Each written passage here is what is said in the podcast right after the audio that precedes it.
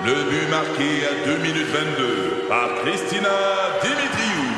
Avec l'aide de Sebastiano Brunet, Lucie Beaulieu, Tarek Malki, Jenny Agostino, Edith Chen, Emmanuel Jean-Pierre. Au hockey, comme en immobilier, pour réussir, ça prend toute une équipe. Et avec vos 5000 courtiers Remax, la force du réseau roule pour vous. Remax est heureuse de s'associer à Martin McGuire et Danny Dubé pour vous présenter le tout nouveau balado Bon Match. C'est 23. Trudeau-Landry, Express, FM 93. Je veux qu'on parle de tramway parce que mon ami Jérôme Landry, tu m'as fait travailler fort hier après-midi Ah ouais? quand même.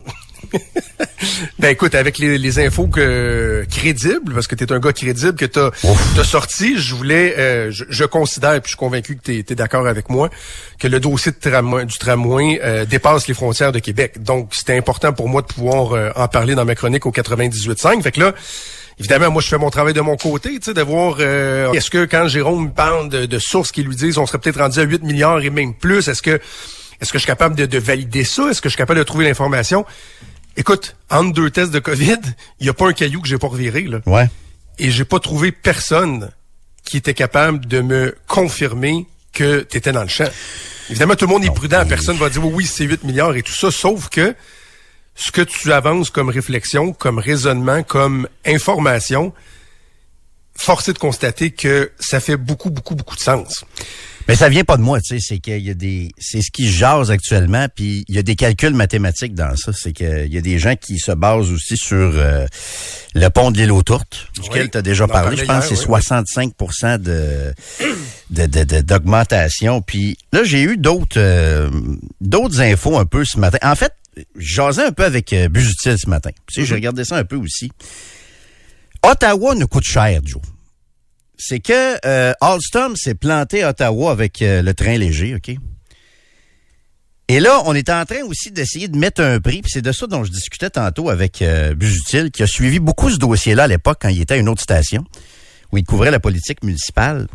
J'aimerais ça aussi avoir le prix de rendre euh, winterproof le tramway de Québec.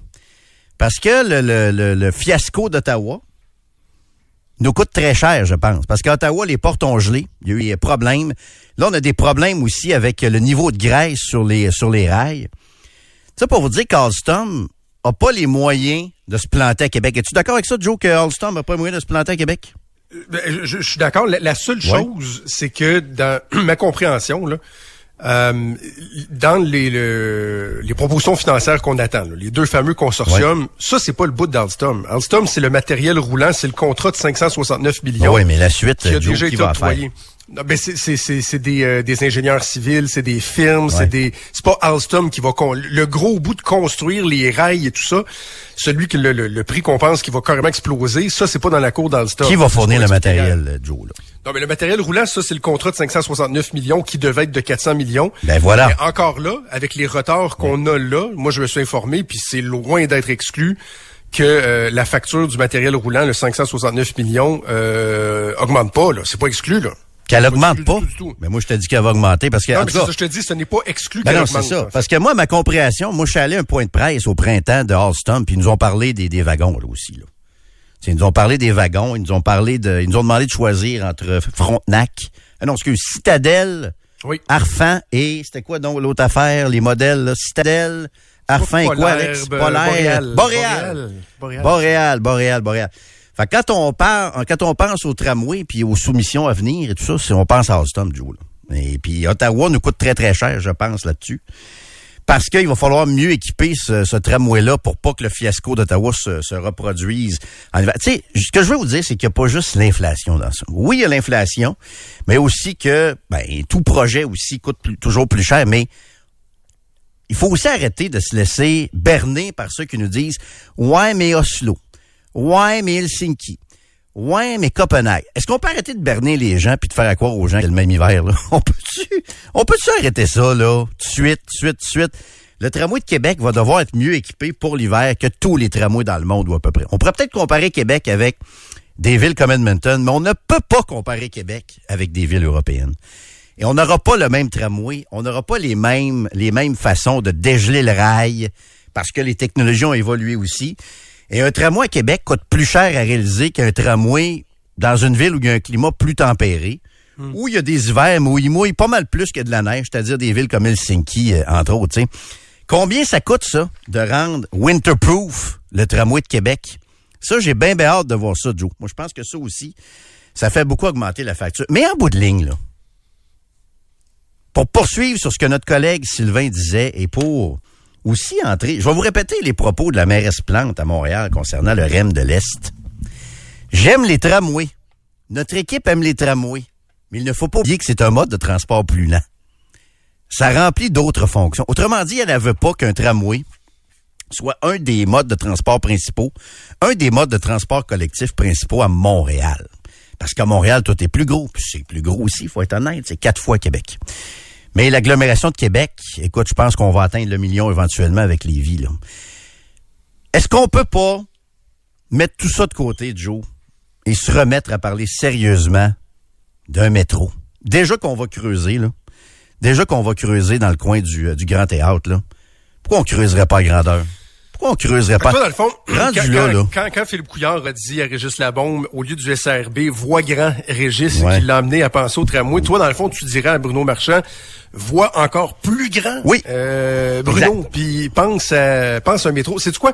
Je- je- moi, je- j'ai toujours pensé, évidemment, que l'option du métro, euh, si c'est faisable, si c'est euh, si c'est rentable, ce serait évidemment l'option la plus, la plus agréable, la plus Go. conviviale, qui amènerait des changements. Mais il n'y a rien que- de rentable. Dis pas mais rentable. il y a mais, rien moi, de mais moi, rentable. Jérôme, je veux plus, je veux plus me faire pogner. Je plus me faire avoir avec des dossiers mal ficelés puis des promesses en l'air comme le troisième lien euh, ou même le, le, le, le tramway qui a Ouais. mal été expliqué, qui a, qui a mal été vendu. Parce que tu sais le tramway là, moi je, je veux je veux pas pa- je veux pas passer pour un anti-transport en commun. Au contraire, puis je, je pense que puis tu m'as souvent entendu le dire, je pense qu'on a besoin d'un de, de, de quelque chose de structurant à Québec. On est rendu là, là. Faut dans, dans le 21e siècle. Mais le tramway, on m'a jamais fait la démonstration claire des avantages, d'à quel Non. point ça, ça amènerait des conversions. Donc. Donc, tout ça pour, c'est pas la première fois que je le dis, mais tout ça pour te dire que si on veut parler d'un métro, le- va- là, là, pour une fois, il faudrait faire les choses dans l'ordre. Ben oui, pour une fois. Démontrer Mais on l'a déjà fait une fois. On l'a déjà fait une fois à Québec avec un plus Mais- petit projet. mais moi, je veux pas dire ça prend un métro. Euh, ben, euh, on peut-tu l'étudier? Si, si on en est rendu là, qu'on l'étudie, On est rendu là. regarde euh, je, je, je à quel pense. point ça serait efficace. Regarde, si on est trop petit pour un métro, là, sacrez-nous patience, puis on va rester en auto. Moi, j'en suis là. là. Si Québec, il n'y a pas euh, assez de population pour un, un métro, là, dans une ville d'hiver comme Québec, une ville nordique, puis nordique pas à peu près, là, ben, on va arrêter d'en on parler. serait-tu là. bien en métro pareil, hein? Ouais, on, ben oui, on serait bien, parce que c'est plus confortable. C'est plus rapide, comme dit la mairesse Plante. Qui a vraiment le goût d'attendre un tramway dans le verglas le 12 janvier, Joe? Pour vrai, là. Là, je peux même pas te poser la question parce qu'il n'y a même pas de foutue interconnexion avec la rive sud. Imaginez-vous, 8 milliards, il n'y a pas d'interconnexion. Qui a le goût d'attendre un tramway d'une tempête de neige? Pour vrai, là. Arrêtons de niaiser, puis les grands phrases, là. Puis les belles paroles, là. Arrivons sur le plancher des vaches, là. Qui a le goût de ça, là, un tramway dans le verglas, là? Voyons donc. Voyons donc, arrêtons de niaiser, là. À 8 milliards, ça va être correct, là. Arrêtez Je veux, euh, je, je veux qu'on écoute un extrait du, du maire Marchand parce que, bon, hier, il a fait son point de presse, euh, on répétait que ça serait pas n'importe quel coup, mais ça avance pas trop sur les coups. Il disait juste ça, ça va être un peu plus que 4 milliards. Mais ce matin, en entrevue avec Paul Arcan, justement, l'exemple euh, dont on a parlé hier du pont de l'île Tourte, dépassement de euh, 65% un projet qui était évalué à 1,4 milliard, qui est rendu à 2,3 milliards. Ça, c'est un, pont à remplacer dans le coin de, de Vaudreuil-Dorion. Le maire Marchand lui-même y a fait référence. Donc, j'ai trouvé que ce matin, avec Paul Arcan, Bruno Marchand a été un petit peu plus loin pour nous donner une idée de ce à quoi va ressembler la facture tramway. On peut l'écouter. Donc, ce qu'on a, c'est la vieille estimation qui avait été transmise il y a plus d'un an, qui était à 4 milliards. On sait, et je l'ai dit, ça va coûter plus que ça, compte tenu du contexte. On le voit dans tous les projets au Québec. Pas juste transport collectif, hôpitaux, ponts, etc. Il y a un contexte qui nous est défavorable et qui fait qu'il gonfle la facture substantiellement. Si je compare avec d'autres euh, projets d'infrastructure importants, ce sont des hausses de 30, 40, j'ai vu 60% Est-ce que vous êtes dans ce parc-là? Ah ben on non, on sera pas différent, c'est sûr. Quand on regarde le pont de l'île aux Tourtes, euh, qui, a, gonflé une facture qui est passée de mémoire de 1 à 2 milliards, ou à peu près approximativement, euh, je suis pas en train de dire qu'on va doubler, mais je suis en train de dire que on fait pas on fait pas bande à part. C'est les mêmes matériaux, c'est le même la même volatilité, c'est la même volatilité des taux d'intérêt, c'est la hausse des coûts de main d'œuvre. Alors nécessairement, On a des consortiums présentement qui travaillent à nous déposer euh, un projet financier. On a retardé la date de quelques semaines pour leur donner le temps de faire bien leur devoir. La date est le 2 novembre. Donc, le 2 novembre, on va recevoir leur proposition financière. Mais moi, ce que je leur ai dit, c'est, et c'est l'analyse qu'on fait à la fois à l'interne et avec des experts indépendants, les budgets de l'État, je fais référence au gouvernement du Québec et du Canada, mais aussi ceux de la Ville de Québec, ne sont pas infinis. Alors, on peut pas utiliser comme prétexte que le contexte fait en sorte que ça coûtera n'importe comment. Ils en ont besoin, parce qu'on en a fondamentalement besoin, donc ils vont payer. Ben non, j'ai des petites nouvelles pour eux autres. Ça sera pas un bar ouvert. Alors, on travaille des alternatives. Moi, je souhaite travailler avec ces consortiums-là. On a des bons consortiums qui sont présents. Maintenant, le prix doit être au rendez-vous. Donc, donc, je, je reprends l'exemple de, de l'île aux Tourtes, 65% d'augmentation. Ça veut dire qu'au bas mot, pour un projet de 4 milliards, le, le, le, le tramway, parce que, dans le fond, Bruno Marchand dit que ça fait un an qu'ils savent que c'est rendu à 4 milliards. Applique le 65% on est au bas mot à 6,6 milliards. Et là, ça peut augmenter, évidemment. Mais quand Bruno Marchand dit je laisse les, les consortiums travailler, là, quand même qu'il il essaye de tordre un peu, puis que là, il, C'est une négo. pas.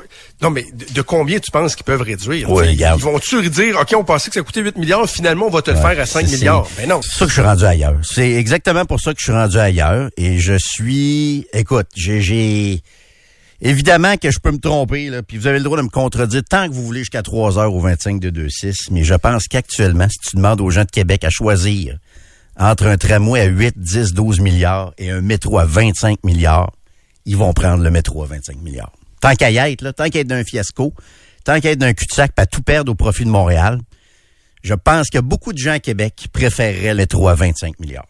Mais penses-tu vraiment que ça se ferait? Un métro, Ben, euh, euh, OK, ben, Joe, tu- c'est pas la première fois que tu me dis ça, mais ça veut-tu dire qu'il y aura plus jamais de métro? Ça existe plus, les métros? Il y Non, aura non, plus mais jamais de c'est- projet c'est de juste métro? que je- je- je- j'écoute euh, François Legault, Ouais. euh, mettons, sur le, le REM de l'Est.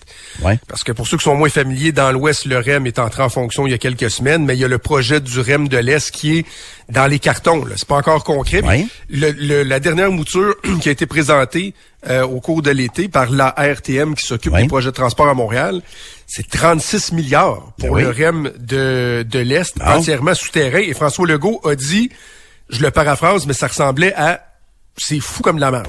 Bon, ben, on va se promener en char, là. que je te 36 dis. On va arrêter d'en parler, Est-ce que là. 25 millions pour un métro à Québec, ce serait... euh, Mais long Joe, euh, c'est parce que chiffre, là, si c'est ça, s'ils veulent plus en financer des projets de transport en commun, pas pires amis. M'a gardé mon VUS qui va être électrique probablement dans, dans pas long. Puis ça va être ça. S'il y a plus de métro, s'il y a plus de REM, s'il y a plus de, de projets comme ça, OK. On va euh, on va garder nos chars, là. Puis je vais prendre mon vélo, puis mes souliers vegan. Puis ça va être ça mon cocktail de transport. VUS, vélo, souliers vegan. Fait que ça va être Bon ça. cocktail, ça. Mais ça, c'est moins le fun pour les entreprises. Mais crée-moi qu'ils vont trouver un moyen de transférer des milliards à des entreprises. Je sais pas pourquoi, mais je pense qu'ils vont trouver des solutions pour que les entreprises comme Alstom continuent à faire des milliards. Avec des métros. Pas pourquoi, mais je pense qu'ils vont, ils vont trouver le moyen que ça continue. Trudeau-Landry, Express, FM 93. T'es prêt pour notre invité, euh, Joe?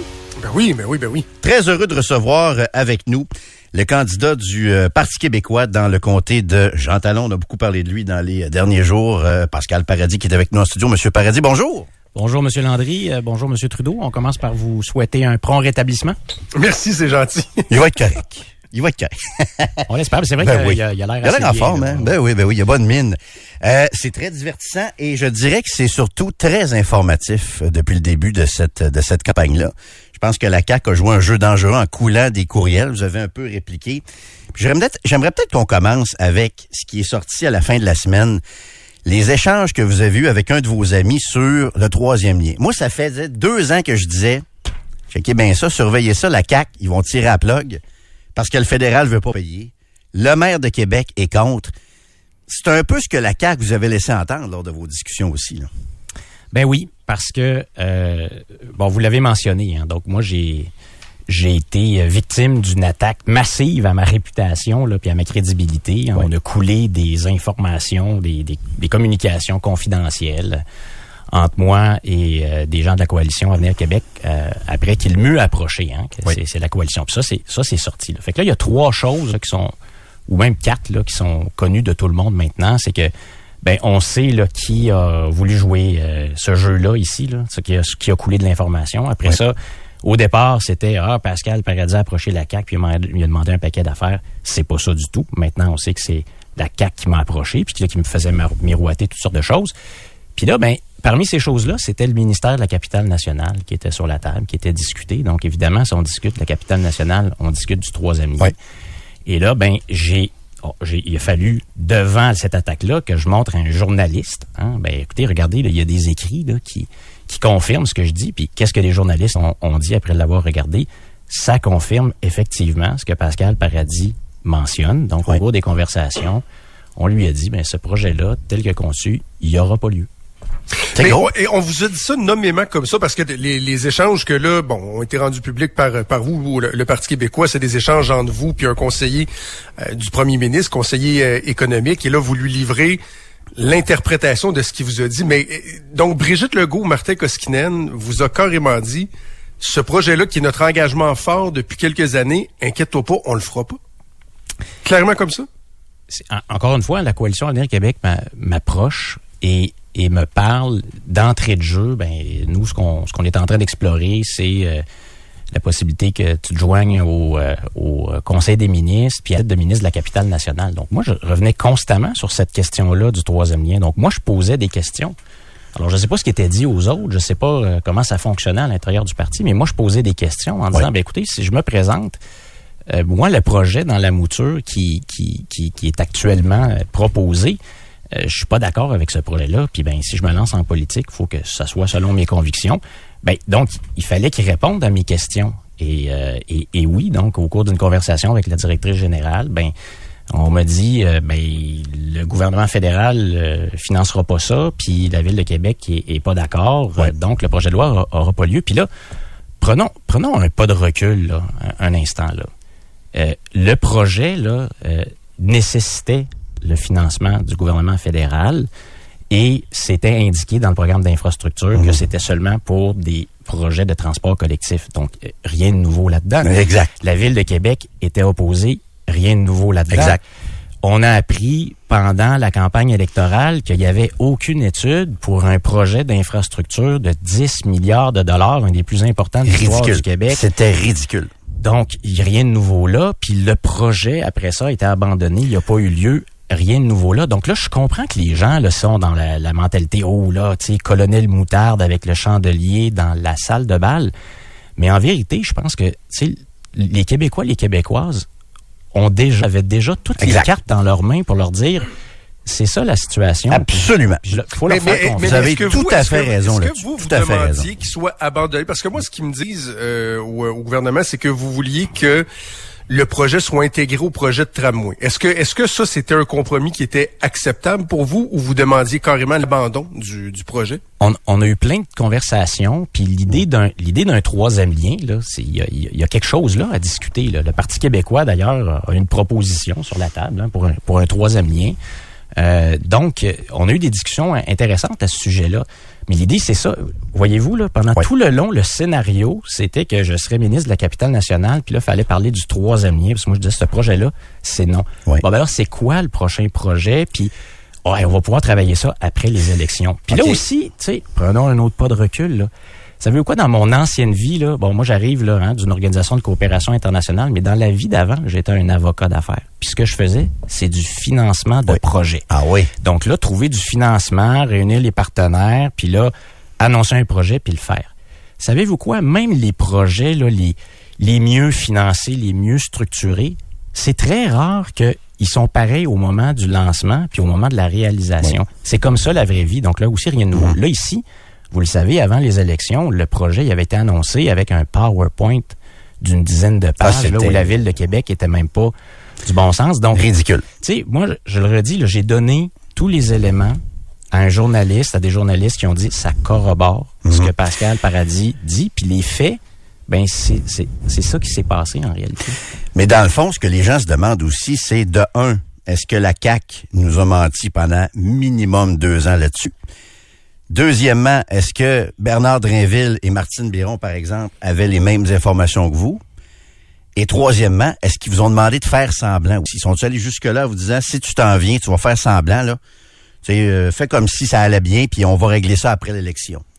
Bon, moi, ce qui, est, ce qui a été dit aux, aux autres personnes, là, je ne le sais pas. Puis ce qui était discuté à l'intérieur des arcanes du parti. Tu savais je pas si on jouait à la game, eux autres. Je le sais pas parce que je l'ai dit aussi depuis le départ. Là, moi, je suis pas un caquiste. C'était pas mon parti. Je l'avais indiqué au départ. J'étais surpris par cette approche-là. Tu sais, pourquoi il m'appelait moi avec mon profil de social-démocrate, etc. Donc, je sais pas ce qui a été dit aux autres. Moi, je sais ce qui a été dit à moi puis les Ouais. conversations que j'ai eues parce que je posais tout le temps cette question. En gros, c'est qu'il fallait Je jouer à game. Il fallait jouer à game. C'est un peu ça. Ben, ben, vous savez, le, le, le comté, d'abord, les discussions sur le comté étaient toujours avaient toujours lieu en, en- en lien avec ben, le, le poste qu'il m'offrait à la capitale nationale. Mais là, Ouais. on parlait d'un comté euh, dans, dans Charlevoix, Côte-de-Beaupré. Mhm. Puis là, on me disait, ben écoute, ça sera pas un enjeu pendant les élections. C'est ça qu'on me disait. Moi, je disais, oui, mais moi, si on me pose des questions sur ce projet-là, je veux répondre selon ma conviction. Et c'est ce qui fait qu'à la fin, ben, devant, devant tout ça, tu sais, je suis pas allé là, avec la CAQ. Là. En bout de Ouais. ligne, c'est l'histoire du gars qui a été approché par la CAQ, qui a dit non, qui est pas allé. Mais, ça sur ce, point-là, sur ce point-là, Monsieur Paradis, j'ai eu l'occasion de discuter avec euh, avec Martin Koskinen, puis c'est lui qui m'a dit tu peux rapporter mes propos là, tu peux le dire qu'on qu'on s'est parlé, puis le chef de cabinet du premier ministre dit poser la question à Pascal Paradis si je lui avais garanti à 95% qu'il serait nommé ministre, est-ce qu'il se serait présenté pour nous? Lui, en tout cas, dans sa tête, la réponse, c'est oui. Et que vous seriez probablement membre du, con- du caucus ou du Conseil des ministres en ce moment. Donc, si on vous avait donné cette garantie-là, seriez-vous avec la CAQ aujourd'hui? Ben, mais là, la question, elle se pose pas comme ça. là. C'était ce qui était, depuis le départ, le sujet de toutes nos conversations. Il m'approche avec ça dès le départ. Là. Je, le- tu sais, tout le monde le sait Ouais. maintenant. Là. C'est pas moi qui ai rien demandé. Moi, j'étais dans mon bureau, je faisais mon travail. J'ai rien demandé. J'ai pas approché personne. J'ai pas fait de clin d'œil à personne. Puis là, euh, on m'approche avec ça. Fait que c'était ça qui était depuis le début sur la table. Puis là, à la fin, c'est plus ça. Puis on n'a pas, on n'a pas réglé non plus la question sur le, sur le troisième lien. Euh, donc là, c'était, c'était pas une proposition qui était acceptable pour moi parce que c'est pas mon parti au départ. Donc c'est, c'est ça l'histoire. Puis c'est comme ça que ça s'est passé. Euh, moi, j'ai décidé que je vous croyais. Euh, notre collègue Sylvain Bouchard, on l'a croisé ici, il vous a lancé un peu à la blague. euh, il, vous a, il vous a suggéré de passer un détecteur de mensonges. C'est- C'était un peu à la blague, mais à la limite, seriez-vous prêt à le faire si jamais ça va plus loin, cette affaire-là? là? Eh ben là, On est rendu loin un peu, là. Attends, ben là, là aussi, on va prendre deux, trois poids de, de recul. Là. Moi, j'ai euh, j'ai lancé ma j'ai lancé ma, ma, ma candidature hein, devant toute la presse parlementaire du Québec. J'ai Ouais. répondu à leurs questions pendant 45 minutes. Ouais. Le lendemain, j'ai donné des écrits à des journalistes qui disent ça corrobore sa version des faits. Aujourd'hui, je vous parle. Je comprends, M. Trudeau, que vous avez des discussions, là, mais là, sais, ces gens-là sont pas sur la place publique. Moi, en tout cas, je vous dis quelque chose. Là, s'il faut aller là, je, je, je, dis non à rien aujourd'hui. Euh, il faudrait demander à l'ensemble des, personnes qui sont concernées. Là. Mais s'il faut aller là, s'il faut aller là, si on est rendu là en politique, si on est vraiment dans les caniveaux, puis qu'il y a un gars qui commence sa carrière politique, la première chose qu'on lui dit, c'est Hey, va passer un détecteur de mensonges ou euh, signe un affidavit. Je vous dis, s'il faut ça, je vais. Rendu le- loin un peu. S'il faut ça, là, je vais le faire, mais dans quel monde? Vous êtes prêts? Ah ben, Ah, je suis prêt. On a un président américain, un futur président américain prêt. qui ça va peut-être en prison. Je suis prêt. euh, Je suis prêt.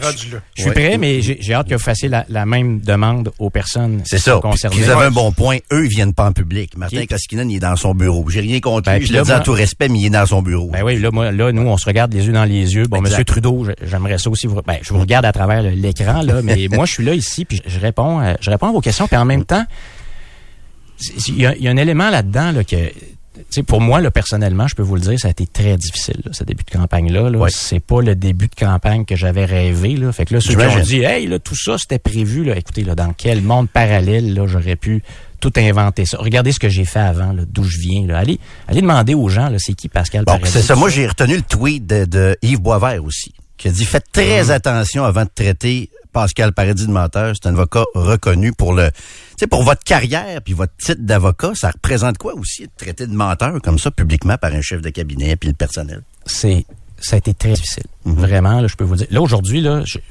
puis je continue, puis je me tiens debout, Ouais. là. Puis si les gens de Jean Talon, c'est ça qu'ils veulent, là, des gens qui se tiennent pour leurs idées, puis leurs convictions, puis ce qu'ils ont dit, là, hein, je me tiens à Ouais. ce que j'ai dit, puis je vais toujours me tenir. C'est ça qu'ils vont avoir. Maintenant, c'est vrai qu'il y a eu des moments difficiles. Euh, pour ma famille, euh, quand ils ont vu ça à la télévision, hein, j'ai même pas encore ouvert la bouche en politique, puis là, euh, menteur, puis... euh, Ouais. toutes sortes d'accusations que j'avais demandé des affaires, alors que c'est tout l'inverse de moi. là. Moi, je, vous savez, là, il y a 20 ans, là, je travaillais dans le plus grand cabinet d'affaires au pays. Là, puis j'ai tout abandonné ça là, pour aller fonder une, une organisation de coopération internationale dans mon appartement. Pas de salaire, pas d'équipement, rien. Là. On est parti de zéro. Puis aujourd'hui, c'est une grande organisation. Moi, je suis quelqu'un de sacrifice, je suis quelqu'un de conviction, je suis quelqu'un qui est là pour les causes. Puis là, on me, dit- on, on me dit tout le contraire. Ça a été super difficile. Euh, puis je souhaite pas ça à personne, honnêtement. Parce que ça lance aussi un message. Tu quand tu veux t'engager en politique, ben attention. là, Voici parce ce qui va t'arriver. C'est sûr que j'ai eu quelques désillusions assez rapides, là. Mm. Euh, mais euh, je suis là.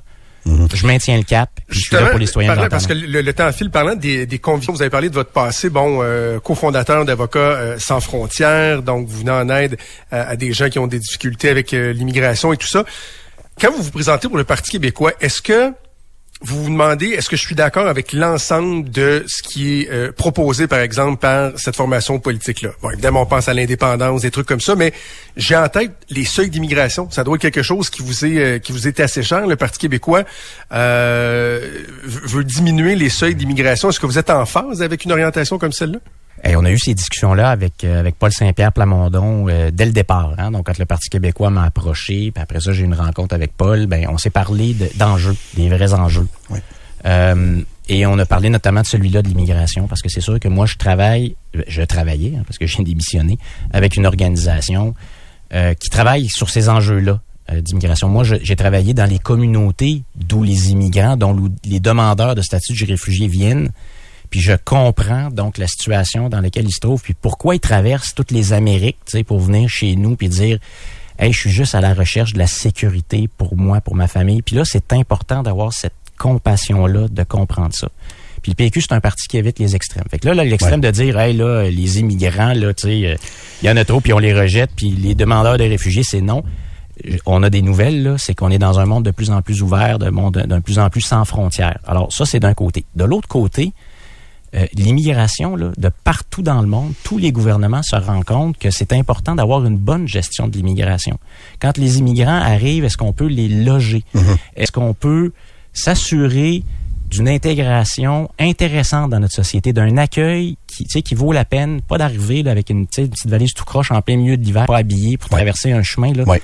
Puis c'est ça que le PQ dit, c'est que ça prend un accueil correct, puis ça prend une, une immigration, puis euh, une, une arrivée de, de nouvelles personnes qui vont venir contribuer à notre société à la hauteur de ce qu'on est capable de faire pour les accueillir. Puis ça, moi, je suis très à l'aise avec ça.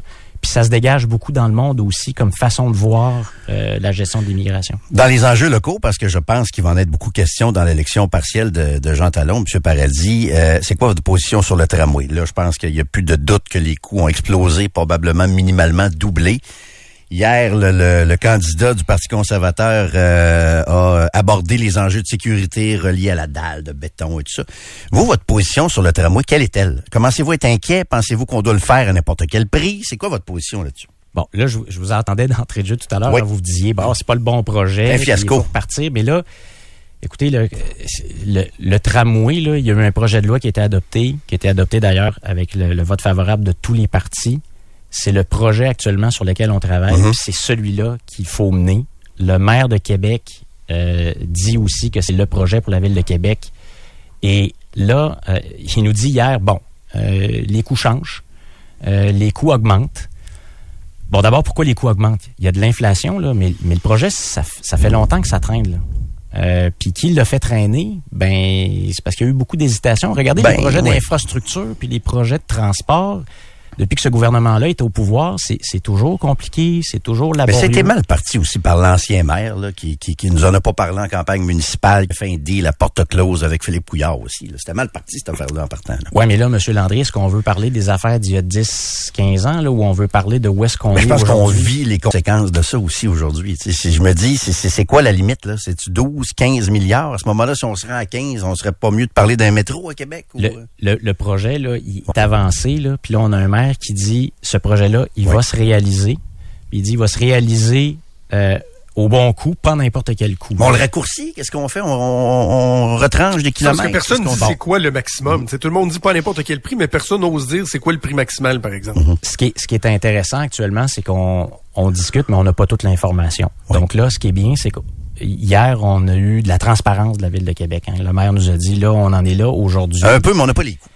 Ben là, il dit qu'il est en train de parler avec les cabinets là, qui sont impliqués, là, les ingénieurs, puis tout ça. Puis là, ça c'est important d'avoir l'information. sais, parlons pas trop à travers notre chapeau. Là. Il a dit, puis là, il a parlé de quelques semaines. Là. Il a pas parlé d'éternité, il a parlé de quelques semaines. Puis ben là, qu'est-ce qu'il y a dans les mains aussi euh, du, du, gouvernement du Québec là? Qu'est-ce que la, la, ministre Guilbeault a dans ses mains? Euh, Je pense que l'autre jour. Elle a un rapport très détaillé, semble-t-il. Ouais, mais là, mais comment ça se fait qu'on comment ça se fait qu'on le voit pas? Sais, Comment ça se fait qu'on n'est pas en transparence dans des grands projets comme ça? Mm-hmm qui vous permettrait vous, qui me permettrait, moi, de commenter, parce que là, c'est un projet qui appartient aux Québécoises, aux Québécois, puis notamment aux gens de Jean Talon, dont j'ai tellement envie de parler de ça avec eux, là, parce que Jean Talon, c'est au cœur de tout ça. Préparez-vous, parce qu'il y en a qui sont pas de bonne humeur dans votre comté. Là. Oui, mais, hein? mais, mais il y a un certain appui pour le projet aussi. Puis, puis je comprends, tu sais, quand le projet, tu sais, il est en phase de construction, puis il est en phase d'élaboration, puis ça passe dans ta cour, là, ça, faut comprendre ça. qu'il y a des citoyens qui disent, hey, tu sais, moi, ça me fait mal. Mais c'est tellement important qu'on a un projet structurant à Québec, qu'on passe à cette étape-là, qu'on voit dans une ville comme Québec, qu'est-ce que ça donne d'avoir un vrai réseau de transport structurant? Tu sais, quand on en voit ailleurs dans le monde, puis moi j'ai cet avantage-là, j'ai vu beaucoup de choses ailleurs dans le monde. Oui, vous avez étudié en Angleterre. Il y a beaucoup de péquistes qui étudient à la London School of Economics. J'ai remarqué ça, moi. Ben oui, c'est un, un, point en commun euh, entre certains d'entre nous. Euh, mais c'est ça, hein, on va s'ouvrir l'esprit, on va parler avec des gens d'un peu partout, on va accueillir une, mm-hmm. une expérience qu'on veut mettre à profit au service des citoyens de Québec. Puis c'est de même pour mon travail, Monsieur Landry. Là. Moi, j'ai eu la chance de travailler avec des gens extraordinaires partout dans le monde. Là, j'ai le goût de mettre ça au service des citoyennes et des citoyens de Jean Talon. Puis c'est ça la raison de mon engagement. Puis c'est pour ça que je suis avec le Parti québécois. Pascal Paradis, merci beaucoup d'être passé. On vous souhaite une excellente euh, campagne dans Jean Talon. On rappelle aux gens d'ailleurs 2 octobre. La date est sortie, Joe. Hein? 2 octobre. Je pense que le décret n'est pas sorti, mais on sait que ce sera le 2 octobre prochain. Hein? Oui, ça ressemble à ça. Hein? Ben, de, demain au Conseil des ministres, là, ça devrait être euh, ça devrait être déclenché officiellement pour une élection le 2 octobre. Avec des euh, des euh, possibilités de voter par anticipation les 24 et 25 septembre prochains. Pascal Paradis, candidat péquiste dans Jean Talon, merci beaucoup d'être passé. Trudeau, Landry, Express, FM 93. On va changer complètement de sujet et on va parler d'histoire d'histoire, euh, l'histoire de notre ville, Québec. Puis ça va intéresser les gens de la Mauricie aussi. Peut-être qu'il y a des choses comme ça qui existaient aussi en Mauricie à une, certaine époque, région qui est remplie d'histoire également, Trois-Rivières, Shawinigan, etc., etc. Puis tu sais, des fois, Joe, je pense bien connaître ma ville. Par contre, je n'avais jamais, jamais entendu parler des Cove Fields. Moi non plus, moi non plus. Ce qu'on a aussi appelé le faubourg de la misère. Tu sais, c'est des, des grands termes, le faubourg de la misère. Et j'ai appris dans les dernières heures que euh, de 1945 à 1951, dans le coin du euh, musée du Québec, dans le coin aussi de où euh, on entre là pour le festival d'été, un des plus beaux endroits au Québec, sinon au Canada, les plaines d'Abraham, on a déjà eu d'anciennes baraques militaires et un quartier qui était connu sous l'appellation du Faubourg de la misère. Et là, il y a une espèce de commémoration et un appel à la mémoire également de la population pour euh, documenter et mener une enquête ethnographique sur ce qu'on a appelé donc le faubourg de la misère sur les plaines d'Abraham à une certaine époque. Je ne sais pas s'il y a des auditeurs qui avaient déjà entendu parler de ça. Je trouve ça fort intéressant. Et on va aller retrouver la conseillère principale à la direction générale archives et collections de la Commission des champs de bataille nationaux, Madame Caroline Ricard. Madame Ricard, bonjour. Bonjour.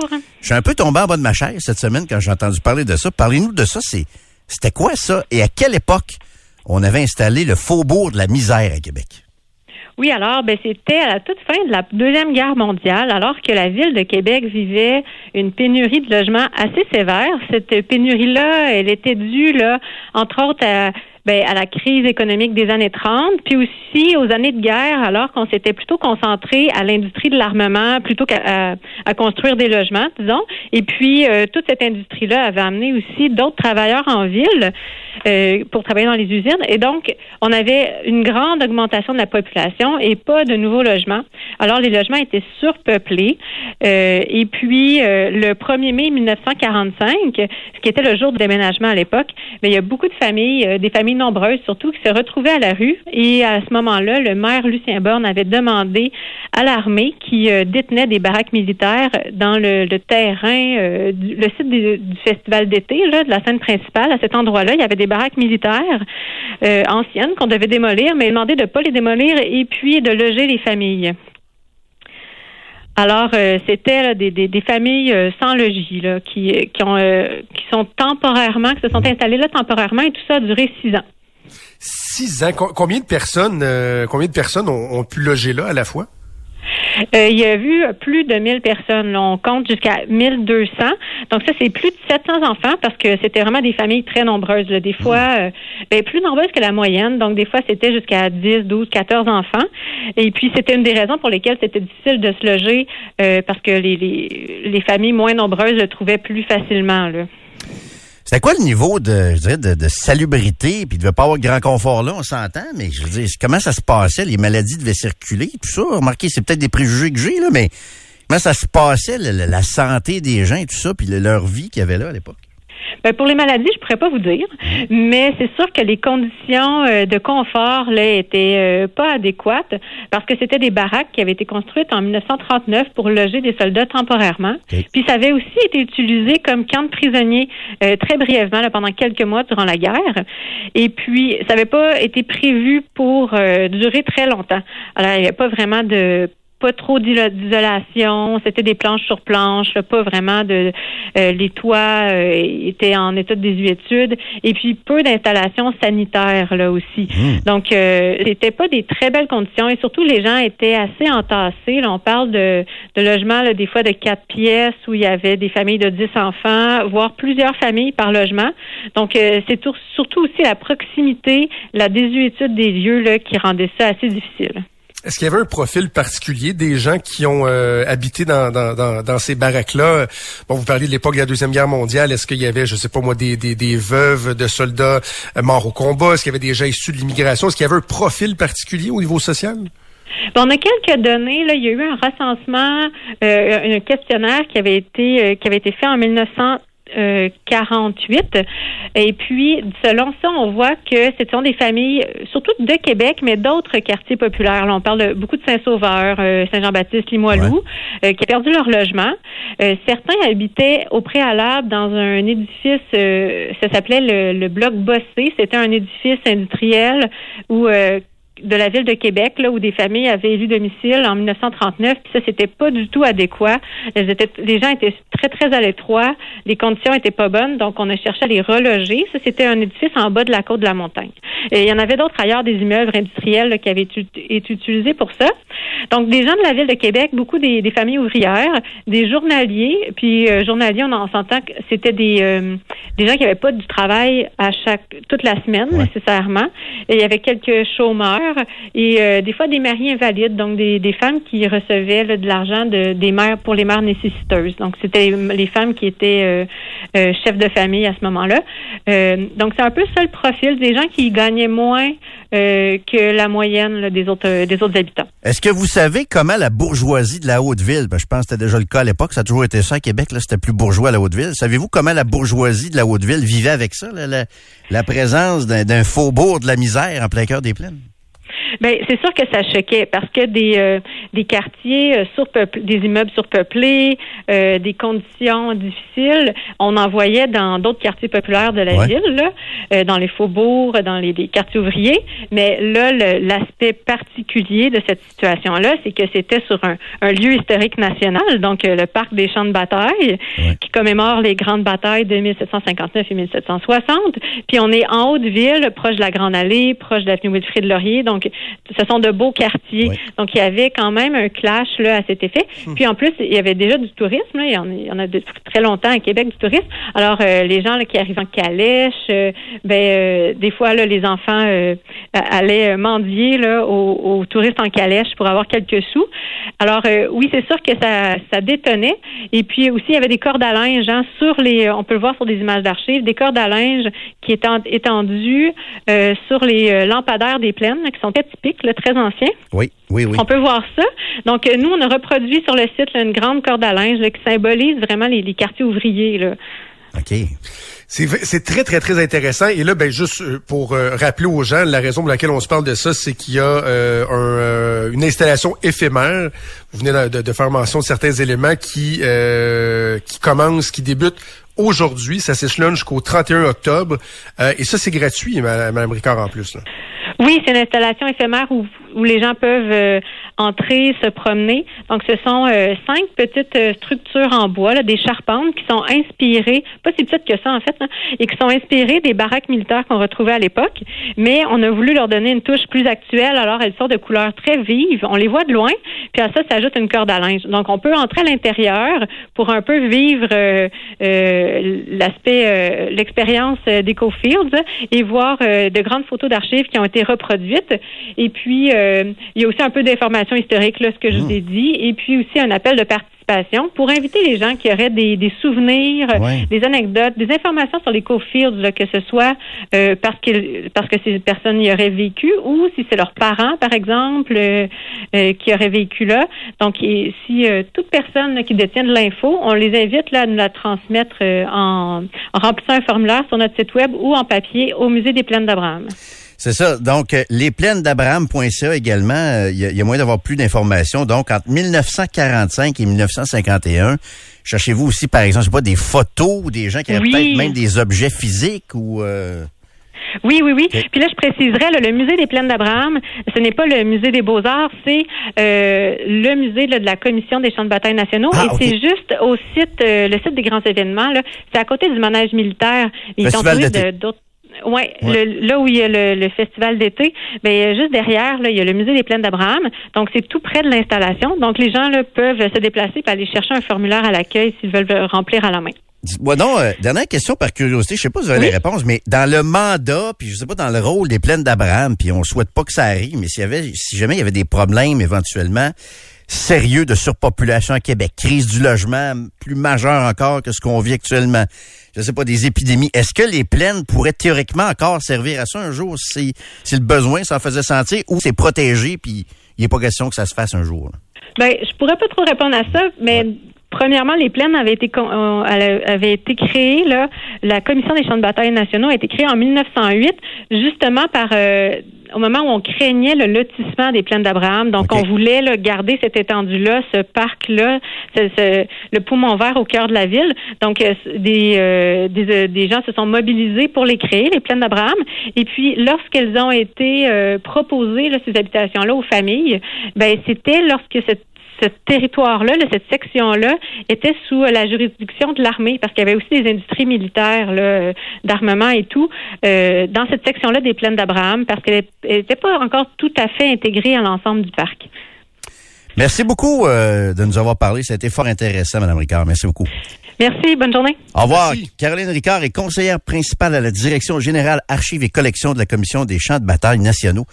Moi, ça, ça me fascine. Le soleil fait ça des fois, là. Mettons, ils nous mettent euh, deux photos l'un à côté de l'autre. Place du mettons, à 1895 et Place du en 2023. Tu vas te dire comment j'aime ça. ça fascinant. À, Moi, à ça, chaque fois, moi, je les regarde là, attentivement, puis longtemps, Ben oui. ça me fait triper, ça, parce qu'ils prennent... Les détails. Tu sais, là, souvent, ils vont vraiment prendre exactement le même angle, même point de vue. Mm. Puis là, tu vois à quel point ça a changé. C'est, c'est, c'est- ça me fait triper. Ben c'est ça. Ça, c'est le lieu où aujourd'hui, on vit nos plus beaux moments de l'année à Québec. On est allé voir euh, Green Day, puis euh, les Cowboys fringants, puis euh, euh, Foo Fighters. À, à cet endroit-là, il y a pas si longtemps, 1951, il y avait le faubourg de la misère. Pour ceux qui euh, veulent des détails, lesplainesdabraham.ca, lesplainesdabraham.ca. D'ailleurs, un auditeur qui nous dit que son père a vécu là quand il était très jeune et qu'il est né en 1942. Trudeau-Landry, Express, FM 93. Ce matin, il y a une nouvelle qui, je sais, ne fait pas l'unanimité dans les milieux politiques et qui non plus ne fait pas l'unanimité dans les milieux médiatiques. J'ai eu des échos du, euh, tu sais, la grosse bâtisse sur Maisonneuve à Montréal, là, où il y a oui, LCN, Oui, où on tourne la joute, et euh, ça ne fait pas l'unanimité. L'arrivée de Joël Boutin, l'ancienne députée de Jean Talon, à l'émission La Joute. Mais moi, là, Christy, que ça me fait rire, ça me divertit, et maudit que j'ai hâte de l'entendre. J'ai très, très hâte d'entendre ça. Pour moi, c'est un home run. C'est un coup de circuit de, de la joute. Je sais que dans les milieux politiques, ils disent, oh, elle aurait pu se garder une réserve. Ouais, elle avait dit qu'elle voulait s'occuper de sa famille. Ah, Il y a du monde qui sont enragés, là. Je sais, puis regarde, ils s'organiseront, ils seront enragés tant qu'ils veulent. Fâchez-vous tant que vous voulez. Moi, comme simple téléspectateur, je trouve que c'est un coup de circuit. Écoute, elle dit dans les journaux ce matin qu'elle n'est pas en porte-à-faux avec son parti non plus, qu'elle va parler d'autres choses, mais moi, je trouve ça très intéressant, très, très bon flash de TVA. Je sais qu'à TVA, je te l'ai dit, je sais que ça fait pas l'unanimité non plus. Je sais qu'il y a des gens à TVA qui me l'ont dit ce matin que, ouais, on est pas trop sûr, a pas trop trop euh, respecté une longue période entre sa vie politique, puis le, commentariat, si vous voulez, mais ben honnêtement, là, je m'en fous. Moi, je suis rien qu'un un petit téléspectateur ticoune parmi tant d'autres, mais je vais certainement suivre ses apparitions. Ajoute. Ah, écoute, ça, ça- ça va être intéressant. Puis moi, j'ai parlé de mon côté à des gens aussi à TVA qui étaient, eux, très fiers de leur coup aussi. là. Mhm.